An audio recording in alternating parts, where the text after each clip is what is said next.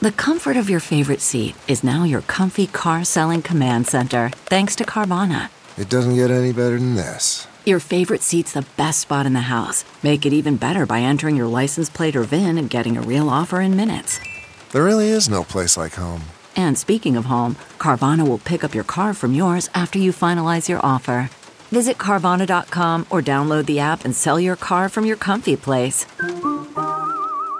The General Assembly is back to work, including Republican Senate Minority Leader Jessica De La Cruz and House Minority Leader Mike Chippendale, the loyal opposition, in studio with, with us t- today. Hey, thanks for coming in to both of you. Thanks for having us. What did you notice about that those opens? They're all Democrats.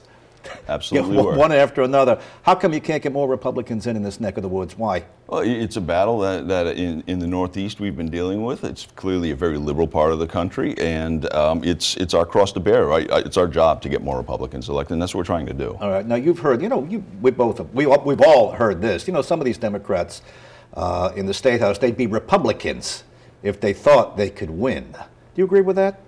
No, I don't. I don't agree with that. I think they're they're Democrats, and Yeah. they're um, kind of like the uh, my family members. You know, the the uh, JFK Democrats. Uh, you know, uh, but uh, they just like the Republican Party. We have a we have a big tent, and we have a diverse group of people that join the Republican Party, and I believe the same is true for for Democrats. Well, I've heard that uh, old line uh, Kennedy Roosevelt Democrats, Johnston, uh, parts of Cranston.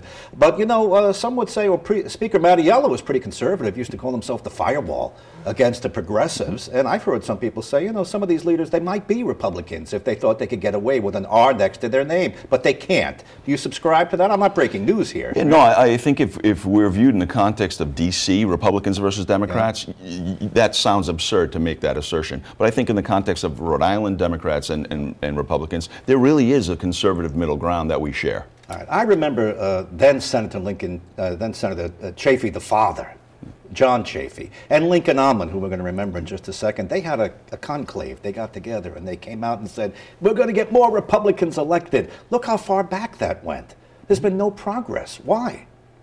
Now Well- you're, you're you're a little newer to the game. We understand Right. that, but you've got the historical perspective. Why no progress? Why? Well, you know, I think uh, we need to s- stop looking at the past and look to the future. I think that uh, Republicans need to change the way that they look at elections. Um, I've always been the type of person to vote on election day. It was kind of, you know, um, ever since I was 18 years old, if the polls were open on election day, I was voting. Um, and I think uh, early voting is, uh, i- is something that we need to look at, but also um, we look at ballot harvesting. You know, people are able to do that. Um, Democrats do it very well, and I know Republicans don't like to do it, but it is the law, and as long as we follow the, the law to the letter of the law, then we need to be doing the same thing as well. Okay, well, I, I I tend to agree with you. The new voice is saying we've got to get as good as the Democrats at early voting, at getting in those nursing homes and senior citizens and the mail ballots. And if you want to call it ballot harvesting, whatever's allowed legally under the law, the Republicans aren't as good at that. In fact, I had your party chair, Sue Cienki, in. The Democrats uh, are much better. The Republicans uh, aren't as good at that. I had your party chair, Sue Cienki, in, and I said, well, do you want to lose? And I meant that hmm. not not sarcastically, but you've got to get better at that. Why haven't why haven't you embraced that? In 2020, we had a robust ballot operation because obviously we were under COVID constraints. This year, clearly, the new law was in effect, and we worked diligently.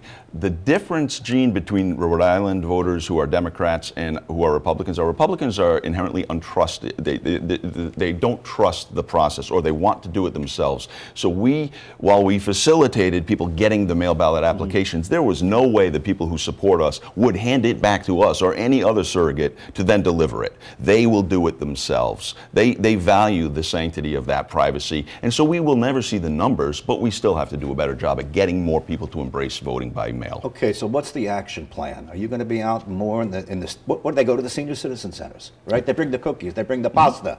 Whatever they do, it it works. Are you going to mimic some of that, copy some of that? What's what's the advice when you get together? I think so. I mean, if you're looking at the way the Democrats do uh, voting here in Rhode Island, um, I think they've been successful, right? I, I think we could all agree to that. And so uh, we don't need to reinvent the wheel. We just need to uh, take a page out of their playbook, and, and we need to become better at it ourselves. All right, let's uh, let's talk what, what just happened a couple of weeks ago at the building you both work in, the State House. It was a homeless encampment. Uh, wow, Yes. It it only got cleaned up after Channel 10 showed the video of the clothing and the tents and the garbage and the needles and the defecation. How was that allowed to happen, Rep? You know, Gene, I think while a lot of people were repulsed, the initial reaction is repulsion. Um, it was always a reminder that, look, this is a problem that the people of our state are facing here in Rhode Island. And I think there was a level of appropriateness in that display. But to the, the horrors that you just explained, that, that became an emergency of, of, of health and safety of those who utilize the public's building, the people's house. Um, but I still believe that now that it's cleared out, we cannot take our eye off of that issue because it clearly is an overwhelmingly uh, damaging issue to the people of our state. But we have to treat it properly and we have to do the right thing as swiftly as possible because it's not going away. Because those tents are gone, the issue has not been resolved. How do, how do we fix it? How do we fix it? Build more shelters, rent more hotel rooms, uh, and affordable housing. And i in many cases, affordable housing is going to mean free housing. Now, that's the buzzword, affordable housing. What do you say? Well, I think it's not just homelessness. You know, there are, there are individuals who find themselves in a tough spot because they don't have enough savings or because, you know, um, they hit some financial hard times and they need to get back on their feet. I think those individuals, um, you know, obviously we can we can help them swiftly. Um, but when it comes to some of the individuals that we found on the, the State House lawn, we also have to look at mental health and we also have to look at drug abuse um, and get people the services that they need, but also house them um, as they're recovering and as they're seeking help for their mental health. Do you want to both lay out the governor for allowing it to go on so long? I asked him about it in the debate. How about the housing secretary who's failed to come up with uh, reports that were due to you, Yep. to you, to the legislature? And how about sending out one of the deputies to say we failed? That was when they lit the Christmas tree. Remember that? Yes. So go ahead. You're the loyal opposition. You want to lay out the McKee administration? I won't be as sharply criti- uh, critical of the McKee administration as I will of Director Saal. Um, I've been on the Low Moderate Income Housing Commission since uh, prior to Saal's um, time here as, as the secretary, and to say that I'm underwhelmed is to be kind. Um, he, he, he appears to me to be very academic in, in his knowledge, but not practical. And frankly, that he missed his very first obligation of reporting to what is an important body within the structure of, this, of the legislature tells me that he is failing. And frankly, we don't have the time in this emergent situation to wait for him to figure it out, and he needs to go. Okay. Well, that's decisive. Do you agree with that? I do. On the I do. Senate side, you agree with I that? I do, I do, and you know, we just received a report. Uh, yesterday was Mm-hmm. just released, um, so I haven't had the chance to read the entire report, but we was able to scan it, and it seems as though it was just generic information, and so it wasn't even Rhode Island specific, and that's concerning because this is your job. You're the czar.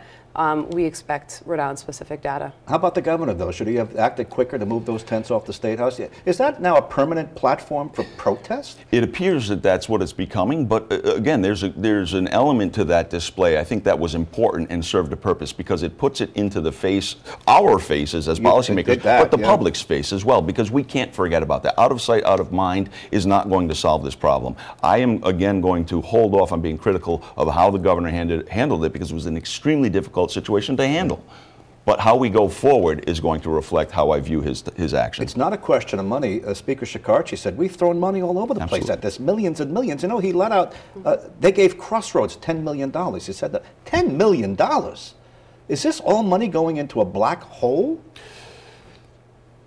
We Go ahead, whoever wants to take it first. Anybody who receives uh, funds from the government should be held accountable, and we need to know what are they doing with these funds because it is a lot of money, and it should have helped a lot of people. And having these individuals sleep on the state house lawn in the cold was totally unacceptable. There- There's just no need for it. Okay, let's move on to what's coming now. They've got, is it $660 million surplus? I believe it's come down a little bit from there, but it's around 610 or 615? 615. Okay. Yeah. Well, okay, that's, mm-hmm. Very close.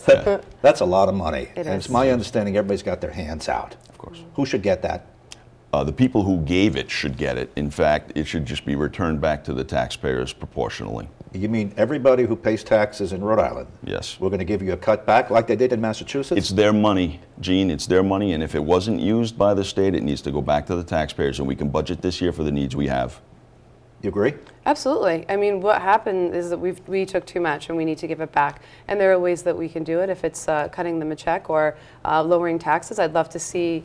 Uh, I'd love to see a 5% uh, sales tax compete with uh, Massachusetts and neighboring states. I think there are ways that we can do it. You know, uh, we wouldn't even cut the gas tax uh, by know. a quarter here. Uh, what do you think the chances are that you would prevail upon the Democrat leadership to cut? Would this be everybody, by the way, or would it be income based? It would be based on how uh, how much they put in. Proportionally, they would Okay. receive proportionally the same uh, you know level of refund. If you paid, you're going to get back. No matter if you're a millionaire or whatever you're making, you get a portion back. Absolutely. Okay. Well, what do you think the chances are that that will happen? You know, of course, we have to remain optimistic that with a state motto of hope, we can only cling to that, and we do. Uh, we have, over the years, advocated for various tax policies that, while they never passed under the name or the banner of the Republican Party, have in fact become law, and we can just look at this past session to see some of those victories. And that is the job of the loyal opposition, and to that end, we'll continue to do what we do and, and represent the ideas we believe uh, are the best for the people, and then our, our colleagues on the other side will eventually see things the right way and come along to our side. Well, you've given me two headlines. You think the housing secretary ought to be gone yesterday,